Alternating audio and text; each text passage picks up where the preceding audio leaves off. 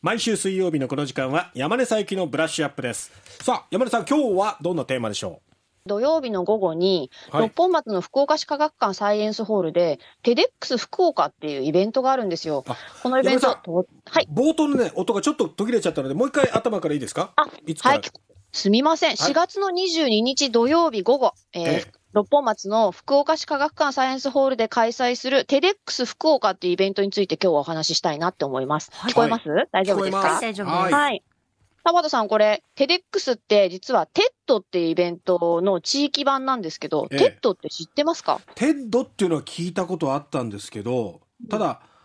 なんかこうみんなで会議するっていうかそういうイメージでしかなくって具体的にはどういうものなんですか TED はい。じゃあ、まずですね、うんあの、これ、 TEDx 福岡っていうのは、 TED の地域版なので、本体の TED ってどういうイベントなのかっていうところから説明させてもらいますね。はいで TED っていうのは、あの、TED って書きます、アルファベットで。ええで、テクノロジーとエンターテインメントと デザインっていう3つのも言葉の頭文字を取ったものなんですね。で、アメリカで40年前に始まって、まあ、今はあのいろんなオンラインでも配信で見られる大型のイベントなんですけれども、はい。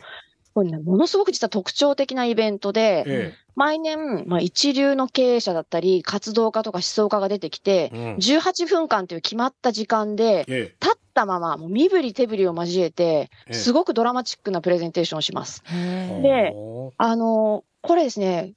イベント、講演のテーマっていうのがこれもまたすごく面白くて、あの、広める価値のあるアイデアっていうのに限定するんですよ。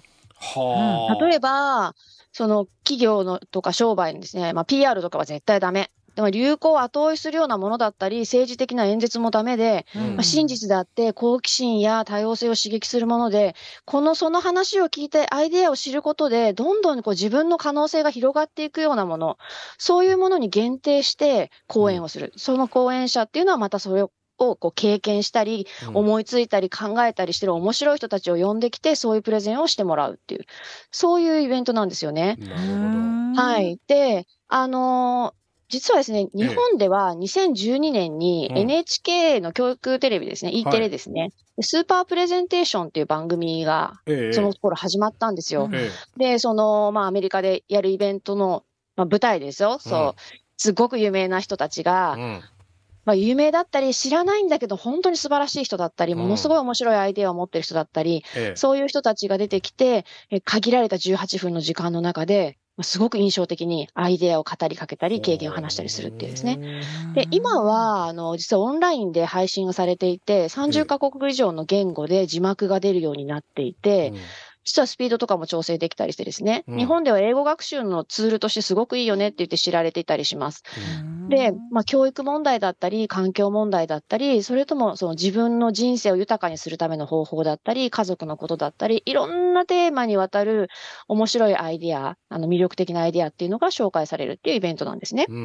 で、あの、この TED の本体は、まあ、アメリカで年に1回やるわけなんですけれども、TEDx って、 TEDx 地域名っていう名前のイベントが世界で何千箇所でも行われています。はいで、 TED は TED って言ったじゃないですか。はいテデックスは TEDX なんですよ。ああかけるってことですかかねけるって意味。うんはい。で、 TEDx 福岡は、うん TED かける福岡。だ福岡でやる地域版 TED って意味ですね。なるほどはい。という、あの、イベントなんです。うんはい。で、この TED っていうのは、あの、主催者は完全に非営利でやります。おう本体も非営利。なので、えー地域のイベントをやるときは、うん地域でやりたいよっていう人がいたら、 TED 本体にやりたいです。福岡やりたかったら福岡でやりたいです。鹿児島でやりたいですっていうふうに、うんあの、申請をするんですよ。そのや、あの、体制がちゃんと非営利であるか、ええそしてその TED がやりたいと思ってるその価値ある、広める価値のあるアイディアについて、うんちゃんと取り上げるイベントになってるのかどうか、その、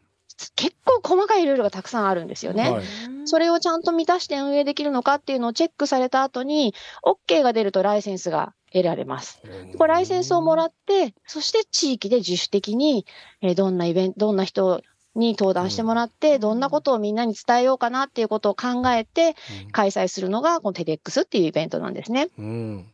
はい。で、この、えっ、と、 TEDx、あの、 TEDx 福岡は、うん2013年に初めて開催されて、今年実は10周年なんですよ。はい。で、日本の TEDx っていうのは、 TEDx 東京が2009年に始まって、えまあ、その後京都とか札幌でも2012年ぐらいから始まったんですけども、ええ九州ではテデックス福岡が初めてえなんですね。。で、あの、実はこれ立ち上げの時からずっと大久保城さんという方ががですね、あの、たくさんの仲間を集っあのええ募って、うんうん自主的に開催してきてるんですよ。ええ。これ、もうお金かかるじゃないですか、イベントやろうと思ったら。ね、会場を借りたり、告知をやったり、えこう登壇者の方々を、まあ、ピックアップしたり、お願いしたり、こう18分間ね、プレゼンテーションするのって、えうん。立って身振り手振りでやるプレゼンテーションしたことある人なんてあんまりいないじゃないですか。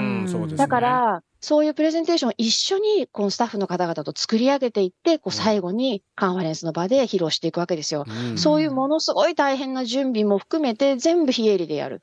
ものすごく大変なんだけれど、それでも福岡ではこの大久保さんを中心としたメンバーの方々が粛々と続けていらっしゃるんですね。うんで、わすごいなと思って、大久保さんに、なんでこんな大変なイベントをね、2012年からずっとやってるんですかってうん聞いたんです。はい。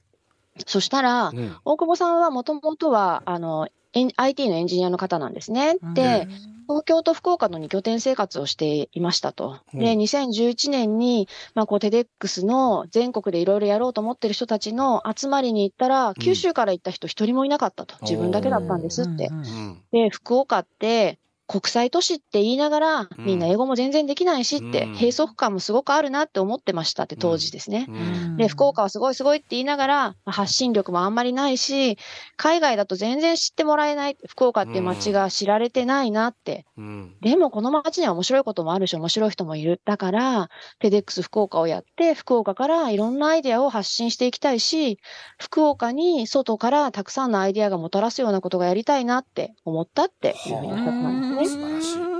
福岡に愛を感じますね。うんいやいや、もうめちゃくちゃ愛感じますよねうん。で、まあ、それともう一つ、もうとにかく、もうとにかく面白いと。このイベントはもうむちゃくちゃ面白いんですって。うんだもう自分自身はその好奇心がすごく刺激されて、うんこんなアイデアがあったのかって、やっぱりこう、地方だし、うん日本ってすごく多様性には足り足りない国って言われるじゃないですか。えそれでも、いろんな面白いことやってる人たちがいて、ユニークなアイデアがあるんだなっていうことを発見できて、いや、もうこんな面白いイベントはないんですよって。だから大変だけどずっと続けてますっていうふうに言ってたんですね。はい。で、こう、福岡で、えー大久保さんたちが始めて続けてきたことで、うん九州でも実は TEDx 増えてます。うん TEDx 鹿児島とか、 TEDx 熊本、それからあとは、もっとあの小さい町の単位、100人とかしか集まらなくてもいいんですよ。ちっちゃくてもよくてうん、大学とかでもよくてですね。ええテデックス九州大学とか、テデックス APU、アジア、えー立命館アジア太平洋大学とかですね。そういうところでも、あの、テデックスは開催されています。うんはい。で、今年はですね、えええー14組の、えー方々が登壇して、はいまあ面白いアイデアを披露してくださるということなんですね。で、あの、ひえっと、河村み、たちょっと何人かご紹介したいなと思うんですけど、あの、く詳しくはホームページ見ていただけたらいいなと思うんですけれども、ええ。ー河村みゆきさんという方が折り紙と数学の楽しさっていうテーマでお話しされたり、そう、すいません、ちょっと今、か漢字が読めないんですけど、平さんという女性の方が、ゴミを減らす食循環っていうテーマでお話しされたり、えうん。はい、あの、え、こんなテーマなのかとかですね、うんはい、こういう面白い方がいらっしゃったのかって再発見するいい機会になるんじゃないかなって思います。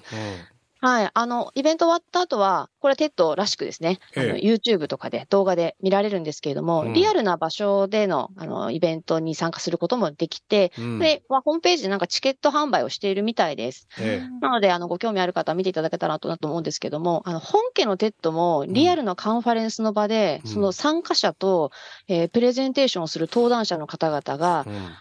話をしてコミュニケーションを取ることで新しい変化が生まれるっていうのをすごい大事にしてるんですよね。うんテキストメディアじゃなくて、田畑さんや水木さんはもう本当にテレビでお仕事されてるから、動画の力って強いじゃないですか。いやー強いですね非言語。そう。て私はテキストの人なんですけど、ええ文字にならないその顔の表情だったり、抑揚だったり、そういうものから伝わるものってものすごく大きいと思うのでですね。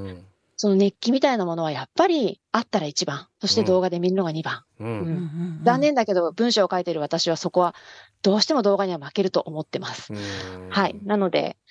なかなか面白そうなイベントだなと思うので、今日はぜひ紹介したいなと思ってお話ししました。4月22日福岡市科学館サイエンスホールで行われまして一般が5000円学生は2500円でね参加費かかりますけれども、まあチケットが今あるということですので興味のある方ちょっと僕はがぜ興味が湧いてきました、ね。ええ。出かけてみてはいかがでしょうか。